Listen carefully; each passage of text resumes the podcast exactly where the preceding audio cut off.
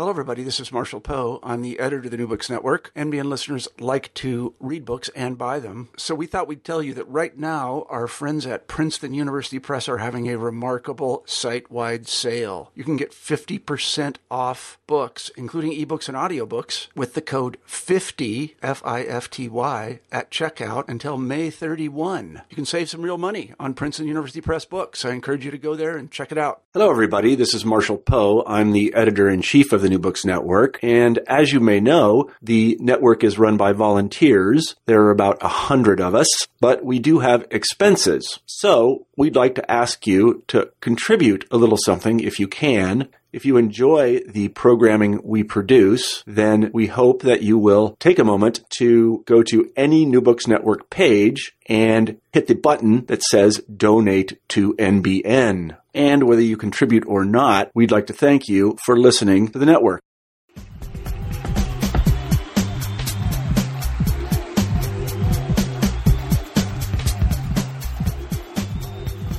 Thank you for downloading this episode of New Books in Sports.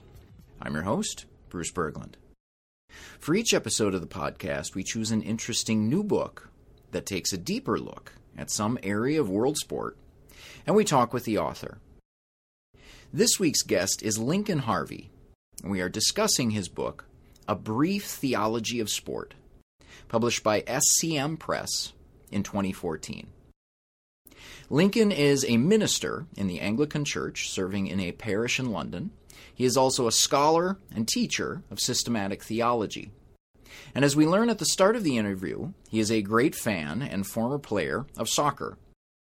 Lincoln points out in his book that there has been much research and writing about religion and sport from the standpoint of history and sociology.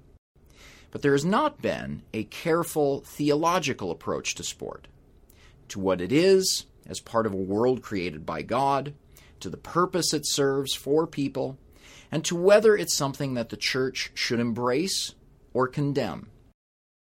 Lincoln tells us in the interview that the church, throughout the centuries, oscillated between these two positions.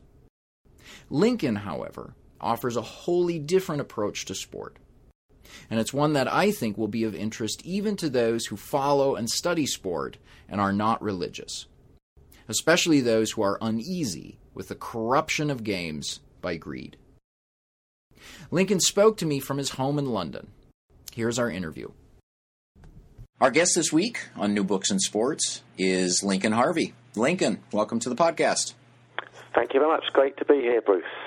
So, we begin uh, each episode with a bit of background about the guest. I will say, by way of an introduction, that Lincoln is a lecturer in systematic theology at uh, St. Mellitus College. He does some teaching as well at King's College in London.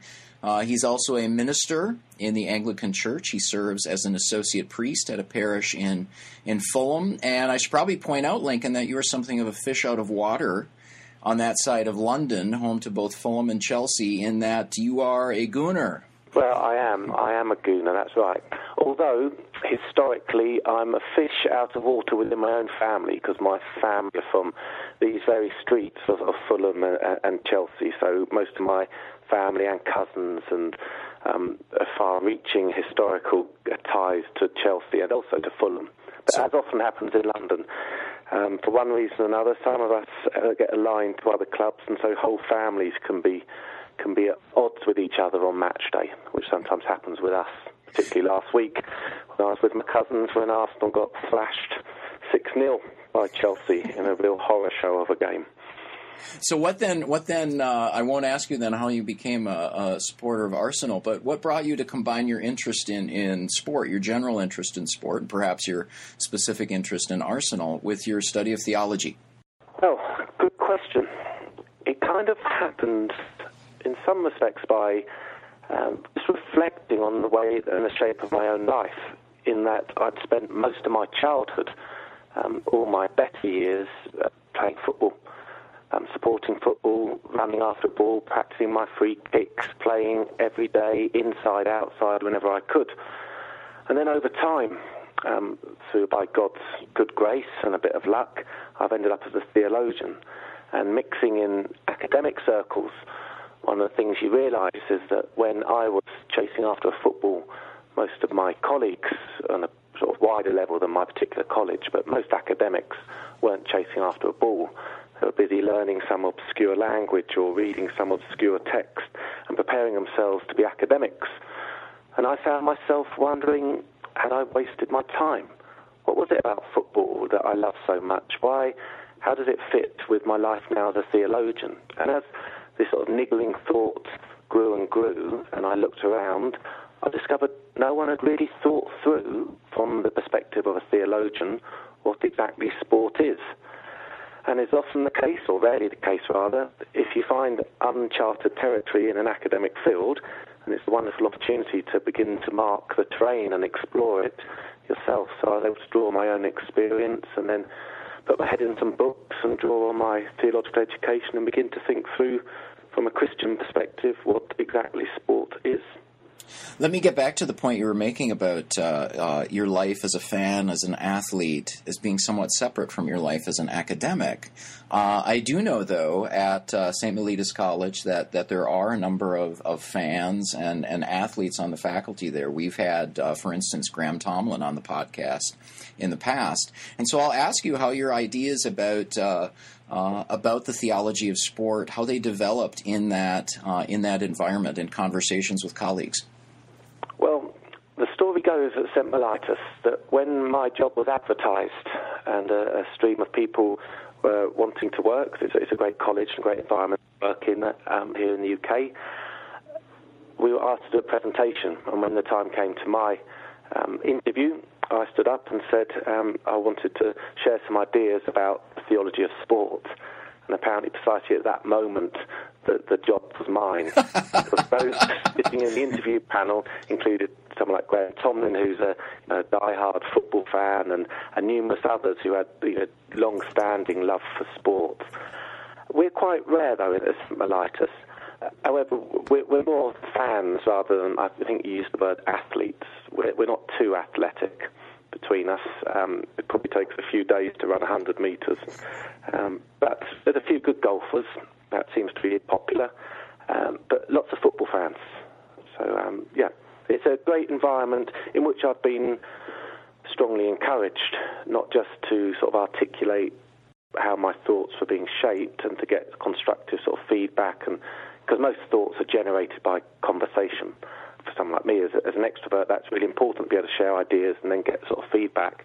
So the informal conversations around the water cooler, as they say, or, or by the, the teapot, that's probably more likely in England, um, were really helpful, particularly Graham Tomlin, as you've mentioned, and Stephen Backhouse and Chris Tilling and Sean Doherty and Jane Williams. There's a great crowd there who were able to help me think.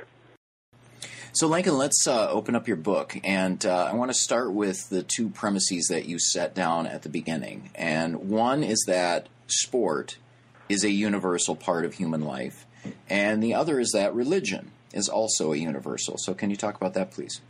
Yeah, it's um, to, univer- to say it's a universal isn't to say that everything is a sport, obviously, but yeah. it is to, to identify the way in which not only does sport today spread across um, space, you know, cover the whole globe and, and be followed in every corner of our land, be it here in Europe or over there or in the Far East or, or wherever.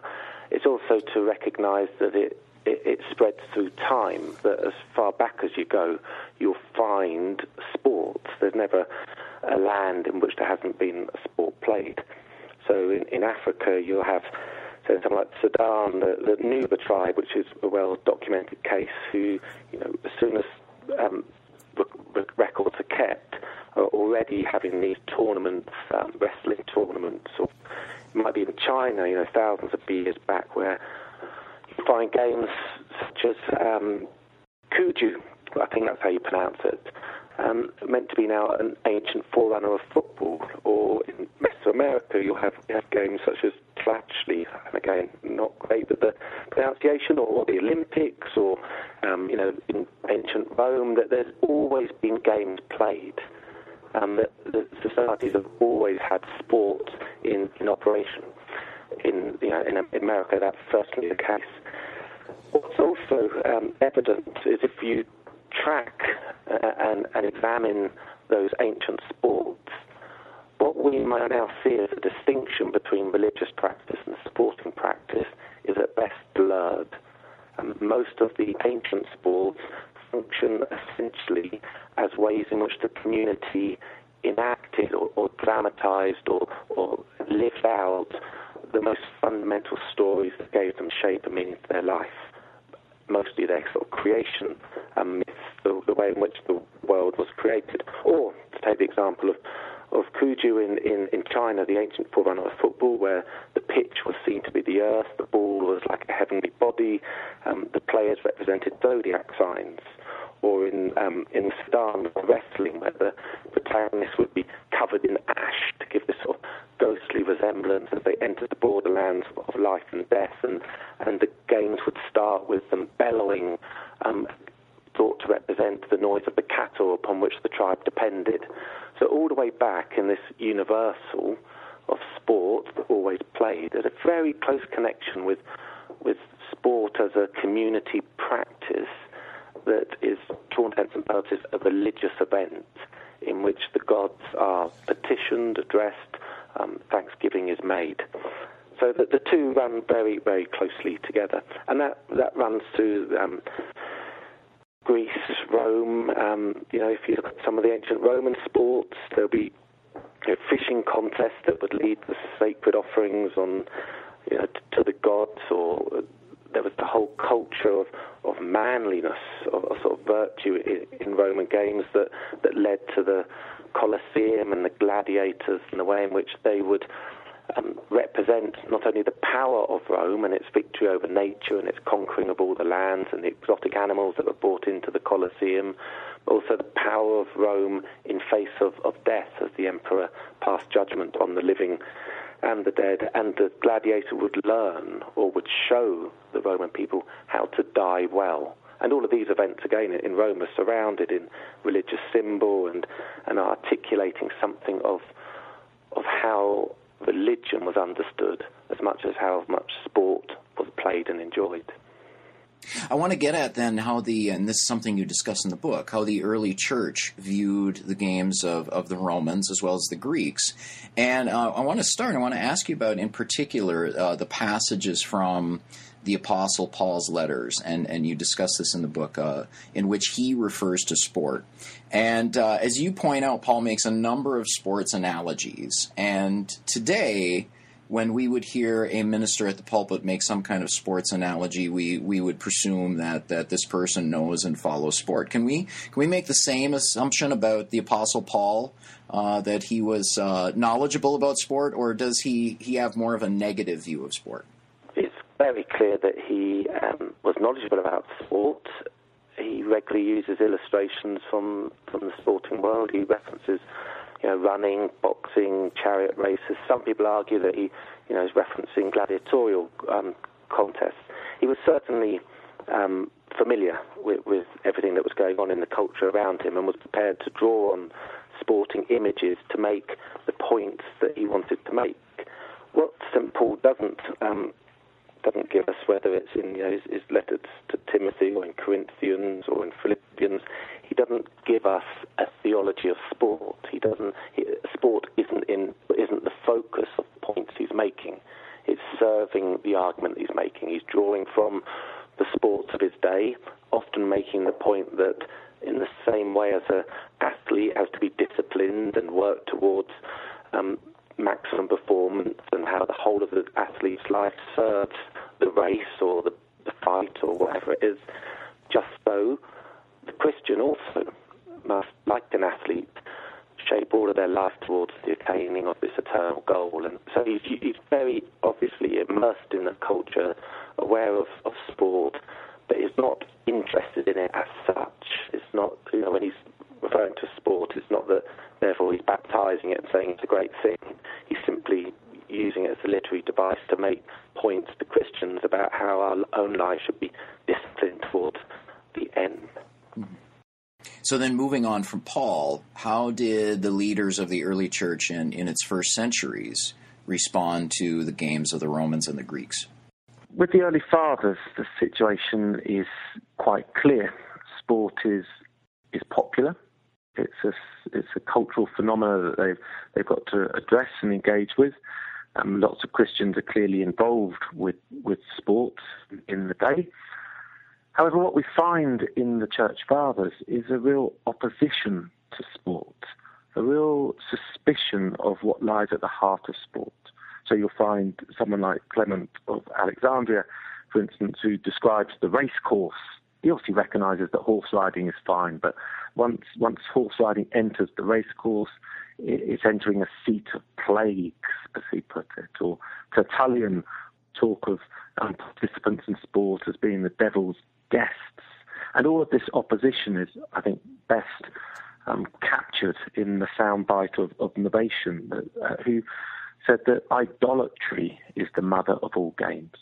Idolatry is the mother of all games. That what um, what St. perhaps is saying is that games, sport are tied up with false worship, and this isn't simply the the, the voice of the idiosyncratic preacher, because you can always find preachers to, to make any, to be opposed to just about anything in life as well as to celebrate anything in life.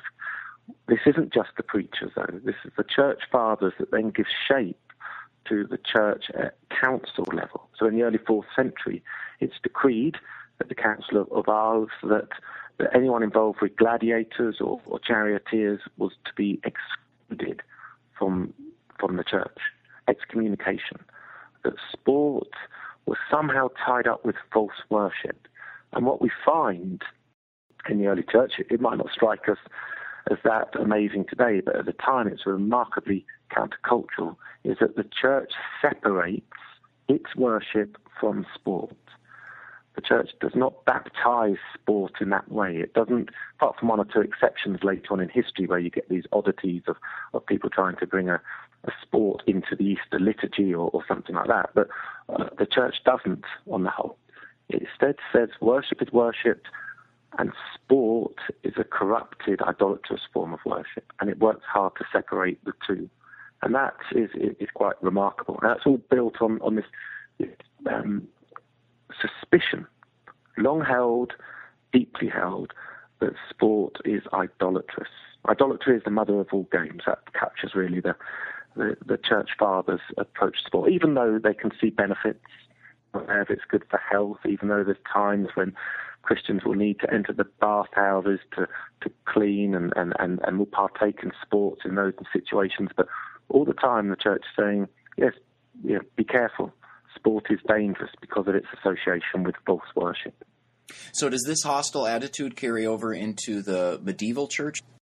Yeah, it, it does. It's it's a the pattern of the early church repeats through the history of the church. So, in the medieval period, it's primarily the tournaments and the jousts, those great sporting spectacles of, of, of knights and chivalry and, and, and the tournaments.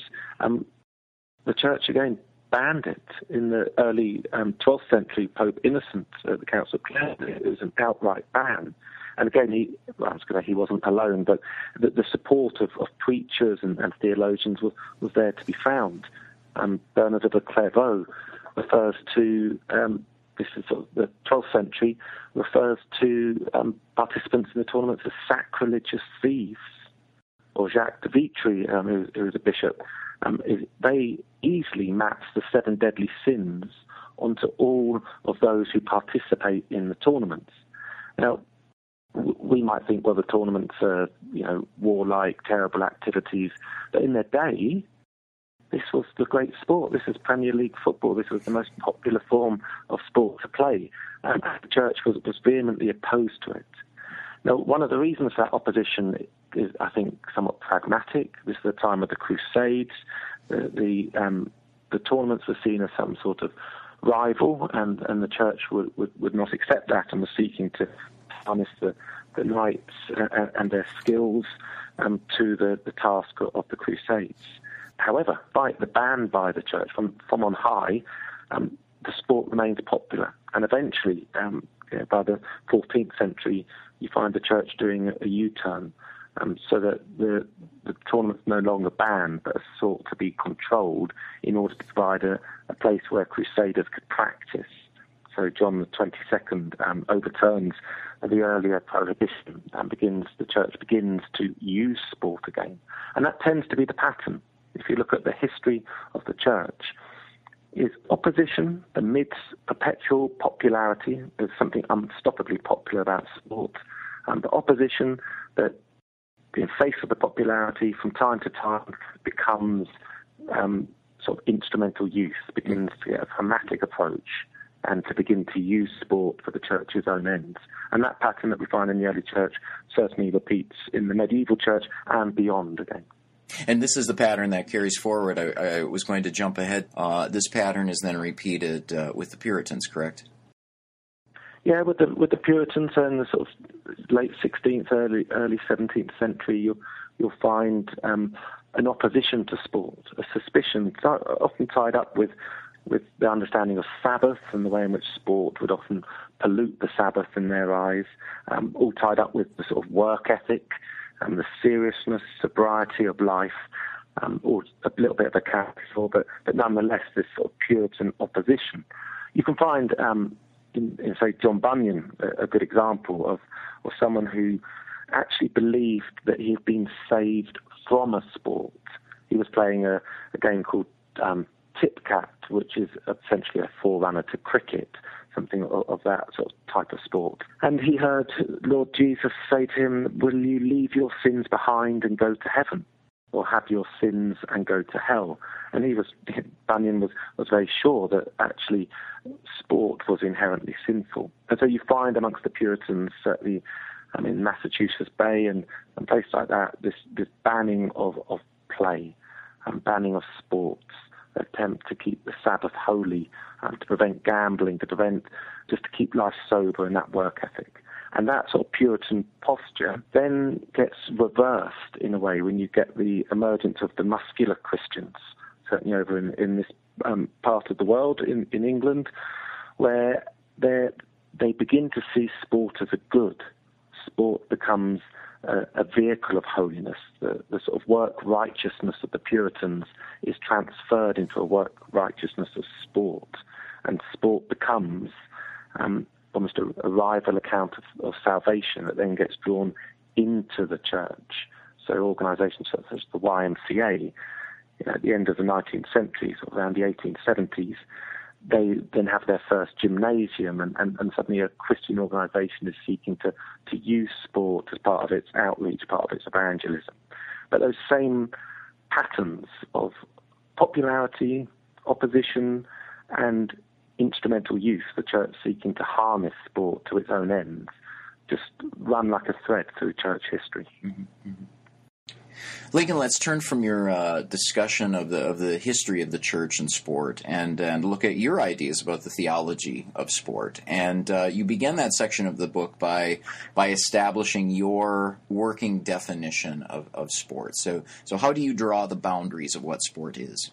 Well, sport is always bounded. I mean, the boundaries are there. It's a set aside sphere. It's quite distinct from all, all the other things that we do, which is one of the reasons why it can often appear to be a, a waste of time because we, we set it apart and it's an area of life which isn't for anything. So all the other things we do, you know, whether it's you know, get up in the morning, have your breakfast, to go to work, to send the emails, to get the paycheck, to pay for heating, the whole sort of nexus of, of events that we're caught up in are always serving something else. They're always for something. There's a seriousness to them.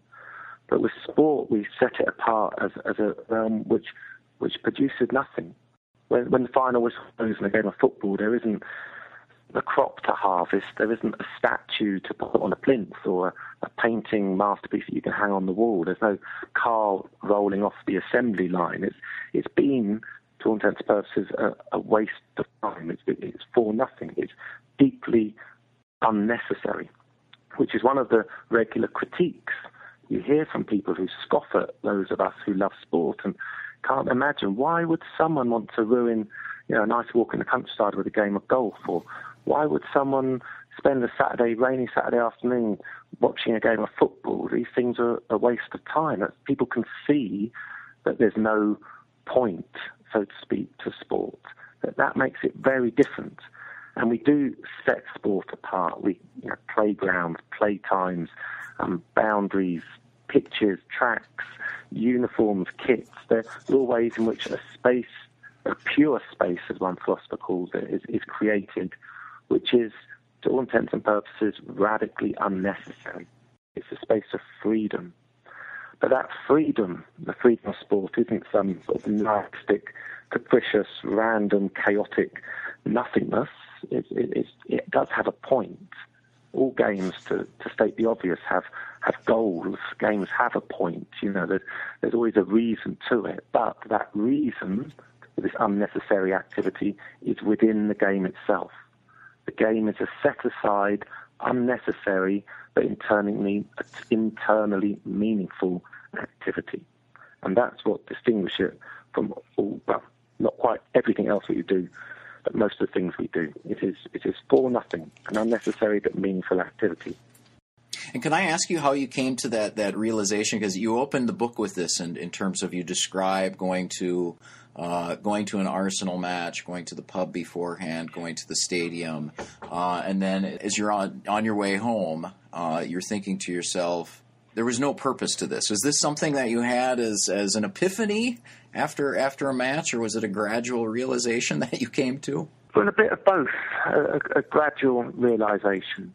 The background we talked about this at the beginning when when, when we were chatting that um, you know, coming in now, finding myself as an academic, as a theologian, and, and recognizing that I spent the vast majority of my life doing something that was good for nothing. You know, that hadn't produced anything. I hadn't learned Greek or Hebrew or Latin, or I hadn't been reading Kant or Aquinas like a lot of um, a lot of academics were doing as as, as you know children and, and, and young adults. I'd been chasing after ball and, and weighing up what was the point of that? What is the point? And going to Arsenal, I suppose, is that it was an arena in which I suddenly felt freed from all the burdens and responsibilities that I carry each day as, as a priest, as a theologian, as someone who's you know got a mountain of emails and a mountain of marking, and this thing needs doing and that thing needs doing, and suddenly at the game I was in a different realm. It, it, this wasn't serious. This wasn't important, valuable. You know, pour your heart out for the team, all that stuff. But it wasn't. It had a different quality to it that, that distinguished it. Over time, the reflections from my own experience, reading around, because I'm, I'm not inventing this aspect of it. This is, you know, the philosophy of sport is is dominated by this insight that, that there's something non-productive about play. There's something unnecessary. It is a realm of, of contingency and freedom. And all the pieces began to fall into place. But it's the way in which that insight of the sort of non-necessity, the meaningful non-necessity of sport mapped onto Christian teaching that was the great sort of eureka moment for me. So moving on from there, Lincoln, your your theological speculations about sport come out of uh, Christian teaching on creation, and and this goes much deeper than than Sunday school lessons that God created the earth and Adam and Eve and, and so on. So can you talk about the, this idea of the contingency of creation and and this phrase you have in the book, the inescapable lightness of being? Yes, a phrase actually um, course, from the work of, of Rowan Williams, that, that particular phrase. The, central dogmatic point, though, is, is quite simple, and it isn't beyond the, the realms of, of Sunday school in many respects. The church believes that there's one God, and that the church believes that, that we are not that God. God is God, and everything else isn't. And the church believes that if we are not God, if God is God and, and we are not God, then God must have created us out of nothing because in the beginning there was only the one God. There wasn't anything else lying around with which God could, could make us with. Um, he summoned us into existence out of nothing. And that belief that God creates us out of nothing establishes and identifies and celebrates the freedom of God. God wasn't forced. It wasn't. Um, he didn't need to create. There was no sort of architectural blueprint that some other god had given him that he was contracted and obligated to fulfill. It was a, a great event of, of, divine freedom. He created us not out of need, not forced, but, but freely. And that freedom of God to create mustn't be misunderstood. That you know, this was. It's not that God lacked anything. It's not that God needed anything. God is, the church believes God is complete and, and, perfect in himself as the Father, Son, and Spirit. He doesn't long for company. He keeps his own company, so to speak. He is um, the triune God, the, the Trinity, the Father, the Son, and the Spirit. And so, therefore, when God does create, it's an event of immense generosity, um, freely given, an event of grace of God summoning the creature into existence. What that means at the level of our creatureliness, the level of our being, at our deepest, deepest identity, it means that we're not that serious, as Rowan Williams puts it. That we're not needed, we're not carrying the burden of eternity around us. There's something quite playful in us, that we're not necessary. We're, we're, we're an event of freedom. But again, just like when we were talking about um, sport earlier on, we mustn't misunderstand this freedom, this non necessity, this unseriousness in some nihilistic, bleak, despairing vision of God just doing this capriciously and randomly and, and by chance. We were created for a purpose, to share in the life of God. We were created for love. And therefore, at our deepest level, we are all unnecessary but meaningful. That's the nature of being a creature, that we're, we're unnecessary but we're meaningful. And that's precisely the point where the Christian doctrine of creation, or put it the other way around, it's precisely the point where sport can be mapped onto the Christian doctrine of creation and recognized to be a place where we, we are celebrating our deepest identity as non serious, unnecessary, but meaningful creatures. And the sport is, is like a, a dramatic ritual, a, a liturgy of that fundamental identity. So I'll ask. So, so you insist then that the church should celebrate sport? Yeah, certainly. The sport is a, is woven into our deepest identity as an expression of that, and it's something that we can and should celebrate. However, um, life's not as simple as we all wish it would be, and certainly the church doesn't understand it to be simple. Any account of creation, which is essentially what I'm giving in the book, needs to be qualified by a subsidiary account of, of the fall. And it's the notion of the fall and the way in which um, every aspect of our life is corrupted needs to be taken into account. So, for example, if you think of the um, in, in, Genesis, the, the, story of the temptation, however you, you read that, at the heart of it is this um, calling, you know, eat of this fruit and you will be as gods. And there's something about the, the fallen nature of the human creature that seeks to um, supplant divinity, to take the place of God, and essentially to worship ourselves. If that's the case, then sport, if it is aligned to our deepest identity in a place where we should celebrate ourselves as creatures, it is precisely the arena where that fallenness, that desire to be as God, will play out. And that is why, historically, as the church has been so wise to discern, it is caught up with idolatry. That the creature seeks to worship nature, seeks to worship itself, seeks to worship that which is not God. And so, sport, though we celebrate it, we don't do so naively. We recognize that this is a corrupted reality in which self worship is more likely to be evident than a true celebration of our contingency as creatures. So, continuing with that, you do criticize, though, uh, the church's stance on the past. So the church has has criticized sport, but you take exception with the church um, in its more positive view of sport, taking an instrumental approach to sport. Yeah, I think there's dangers with that. I think that if sport is for nothing, if sport is this radically unnecessary but meaningful activity, then to harness it to some ulterior motive is a mistake if we lay to one side the whole question of, of the church for a moment and just, just think and reflect on how we react when sport is aligned to a political agenda. If, for example, um, let's take a, a a, a, non-controversial example that we'll all agree with, it was wrong for the Nazis to seek to use the Olympics as a, an avenue to promote their own mistaken ideology. Similarly, it's a mistake to use sport to evidence that communism is better than capitalism by a, a, a program of systematic doping. Eh, as soon as sport is harnessed to a political motive, we, we don't like it. Likewise, if sport is harnessed to a commercial motive, if we're only playing the game because it's the way in which we can show that Nike football boots are better than Adidas ones, then somehow we're corrupting the sport because the sport is for nothing. And as soon as we do make it for something other than the sport, as soon as we make it serve an ulterior motive, then we are becoming spoil sports. Once we question, once we seek to align sport to something outside of sport, then we're ruining the sport. So the church, um, my criticism is, is mooted because, of course, there's, there's very important reasons why we want to evangelize or offer chaplaincy or incorporate sport into the mission of the church.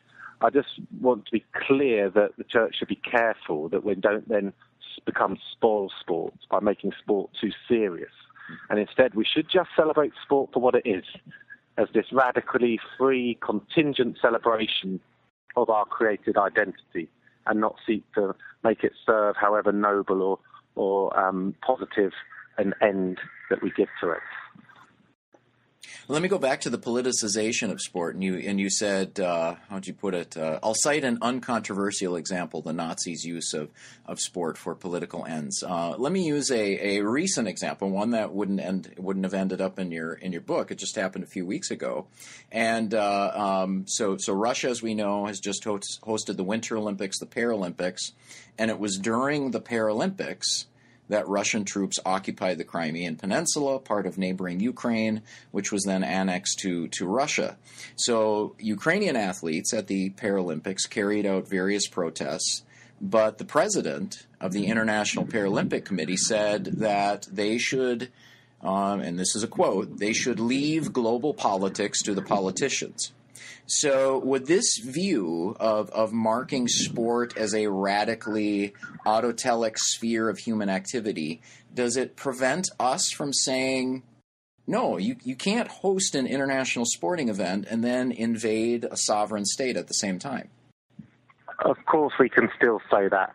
And I certainly wouldn't want to leave international politics to the politicians. There's a place for all of us to play, not simply as, as people of power and, and charity and support, but also, um, you know, positive actions that we have to take to to overturn injustices wherever that may be happening in the world. I'm, I do not want to, to rule that out, and I don't want to leave that to some aristocratic sect called the politicians. That's a, that's a, a project for the people. What, what I am saying is that, that there may be exceptions to prove the norm, but we need to be aware of what we're doing. That once we bring these ulterior motives into sport, then the danger is that we're corrupting it and spoiling it.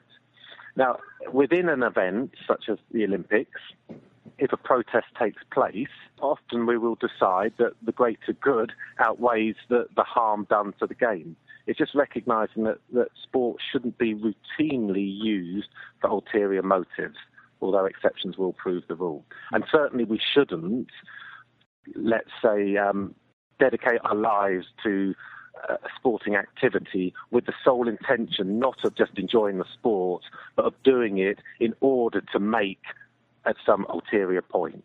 So uh, from time to time, um, it obviously will be necessary, and protest will be one of those areas which will invade the sporting arena, and, and, and life will crash into it and pollute its purity. But um, those times we need to be, be careful and not do it as a matter of routine or some sort of corporate strategy, whether that's political or commercial or ecclesial. Mm-hmm.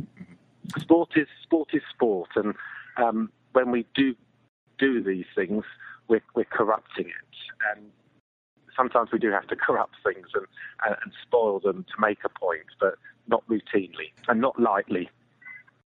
I want to I want to stay with matters of politics and, and political conflict, and uh, it's it's often said that modern sports are, are something of a substitute for war, and you discuss this in your book, and, and in fact you cite George Orwell's phrase that that sport is war minus the guns.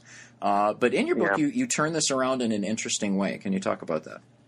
It's a popular conception of sport that it is somehow a civilized form of, of war that something most basic in us, perhaps a genetic um, evolutionary struggle in which we're all you know, fighting to be the fittest, or some um, warlike gene within us is somehow civilized and domesticated within the project of modern sports.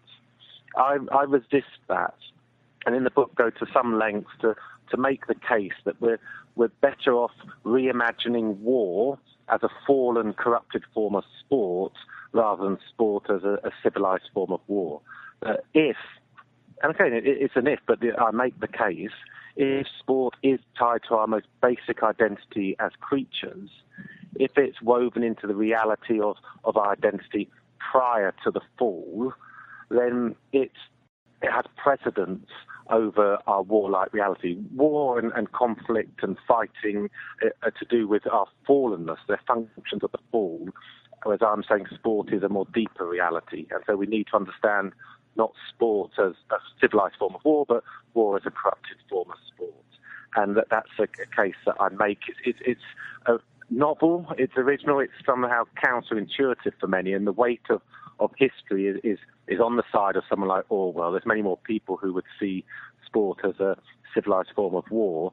Um, but I think if, if my argument is right, and of course I stand by it, the, the, the, case is made that that's the wrong way round, and we're putting the cart before the horse, so to speak. Mm-hmm, mm-hmm. Lincoln, there I've had uh, uh, a couple philosophers on the podcast who've talked about the the ethical lessons or benefit that we gain from sport, and uh, so I'll turn that question to you as as a theologian. Can we gain larger moral lessons from sport? So you argue that we shouldn't instrumentalize sport, but can we gain some some moral lesson from sport? I've, yeah, I'd be wary of again setting sport to serve serve some sort of agenda in which it's an educative um, reality where we're, we're playing it in order to learn these things. That isn't to deny that there's all sorts of subsidiary secondary benefits to sport, and one of which would be, you know, um, fellowship, friendships, the cultivation of teamwork, the, all, all sorts of positives um, that we can draw from there. And I think we can also make ethical judgments about sports. If um, sport is tied up with our created reality, then some forms of sport will be further from our identity as creatures as, as others. And therefore, we can adjudicate between good and bad sports. But whether we will learn to love our um, to love our enemies or to forgive or to be merciful or to be um, generous and charitable on the sporting event, sporting field, I don't rule it out, but I wouldn't set sport to serve those purposes. They're wider lessons that would be much better off going to church and and and reading our Bible and saying our prayers and, and loving our enemies and being generous to those in need. Um, so I, I, don't think it's I don't think sport and ethics are aligned too closely, certainly not in an instrumental sense. And this is because you see sport as this this really radically separate sphere of activity. Yeah, I think sport is radically set aside, completely unnecessary, serves no purpose out of itself, mm-hmm. outside itself. That there is a purpose to it, but it's internal. And if we begin to um, sort of scrape around trying to find something that will justify, something to rationalize sport, then we become spoil sports. We make it too serious. Once we seek to make sport serve something, be it a, a, a, school of ethics or be it a, a corporate rationale or political rationale, we're in serious danger of becoming spoil sports. Mm-hmm. And that though we will do that from time to time, though there's secondary benefits, health and fitness and you know social standing, all sorts of benefits from playing sport, they're not the reason for it. Don't rationalize it. Don't instrumentalize it. Enjoy it for what it is a set aside sphere in which we celebrate our contingency. Well, Lincoln, we're almost out of time, and I want to uh, come back from systematic theology back to back to practical theology and back to the the opening of the book when you describe going to an Arsenal match. In in your argument, as as you've been formulating this argument, how is how have your theological speculations shaped your your awareness of yourself as as an Arsenal supporter and as a fan of sport? Well, it's helped me understand what happens when I'm at a game. The, it's helped me understand the, the way in which together in that competitive moment as two teams struggle with each other and one wins and the other loses, although from time to time there's a draw. But um, as we struggle, that only together as winners and losers can we face the non-being from which we're summoned and the life to which we're called, and that, that together that basically there's more to sport than winning. That, that, that, winning and losing is part of it, and and that sometimes allows the bitter pill of defeat to be um, more easily swallowed. It's also allowed me to begin to think through the nature of particularity. So when, when we're created, we're not created in some bland uniformity in which everything is the same. We're, we're placed in a world that has differences. Now, the particularity of the creature is therefore something to be celebrated. And so I don't see my alignment to Arsenal at the expense of my alignment to some other clubs or some other sports as a problem that needs to be overcome in some um, submerging into some generous universality or something like that. It's good to be particular, and I'm free to be particular, and therefore I can be, at the depths of my being, Arsenal rather than struggling to think that actually I should be everything else. Peculiarities and differences are good. And so, as an Arsenal fan, I'm, I'm happy with that. I'm just fortunate that God's given me that noble calling and that noble station, and I feel a bit sorry for those others, particularly those unspeakable spuds, as we call them, those um, Spurs fans who obviously wouldn't be interested in the theology of sport, but would have to struggle with a what we would call technically a theodicy of sport, an account of evil and suffering, because those poor people have to suffer a lot of of um, of evil following such a such a team. I'm free to be Arsenal and, and delight in that. so do do you wear your red shirt underneath your underneath your cleric's collar then? Underneath my underneath my cassock in church. No, I don't. All right. Well, Lincoln, uh, I'll ask you what you're working on now. So your book is titled "A Brief Theology of Sport." Are you working? Are you giving sport the uh, the Barthian treatment? Are you doing an extended theology of sport, or or working in other areas? Well, I'm going to see how it goes. I've, I've got a, a, a, fair bit in me, um, more that I can say. What the work I've done, because it is somewhat trailblazing, and, and I'm not having to piggyback on anyone else. It's, I'm, I'm establishing a, a, a, sort of a new field of dogmatic study. I'm hoping that it generates some conversation that will uh, let, then allow me to, to come back and to develop the argument in particular ways. The immediate project, I'm, I'm just about to, um, I've got a period of sabbatical, I'm just about to um, begin work on an introduction to systematic theology for undergraduates, for those new to the discipline. So that's the next task. Well, there's, um, a, there's a few a few irons in the fire about with some articles about sport that I, I, will be able to, to run off over the next next year or so. So yeah, the, the project will continue. It's, it feels like I've put a marker down, and, and the thesis certainly has legs. And um, one aspect of the book, I, I, trace a whole number of further um, avenues of thought and exploration and begin to sketch out uh, accounts of competition or, um, or, you know, gender in sport, all sorts of, of fields that I can certainly push the argument further. But at this stage, the, the book's out. I'm, I'm looking forward to um, some academic engagement, people maybe pressing the argument in a few places, and then I can begin to, to develop it from there. There will be more. All right. Well, Lincoln, thank you for coming on the podcast. Bruce, it's been a pleasure. You've been listening to an interview with Lincoln Harvey about his book, A Brief Theology of Sport, published in 2014 by SCM Press. New Books in Sports is part of the New Books Network, which offers dozens of channels of podcast interviews with the authors of new publications on subjects like religion, politics, and history. If you like what you heard here, please follow New Books in Sports on Twitter at New Books Sports, or friend us on Facebook at facebook.com slash New Books in Sports. I'm your host, Bruce Berglund. Thanks for listening, and enjoy your week.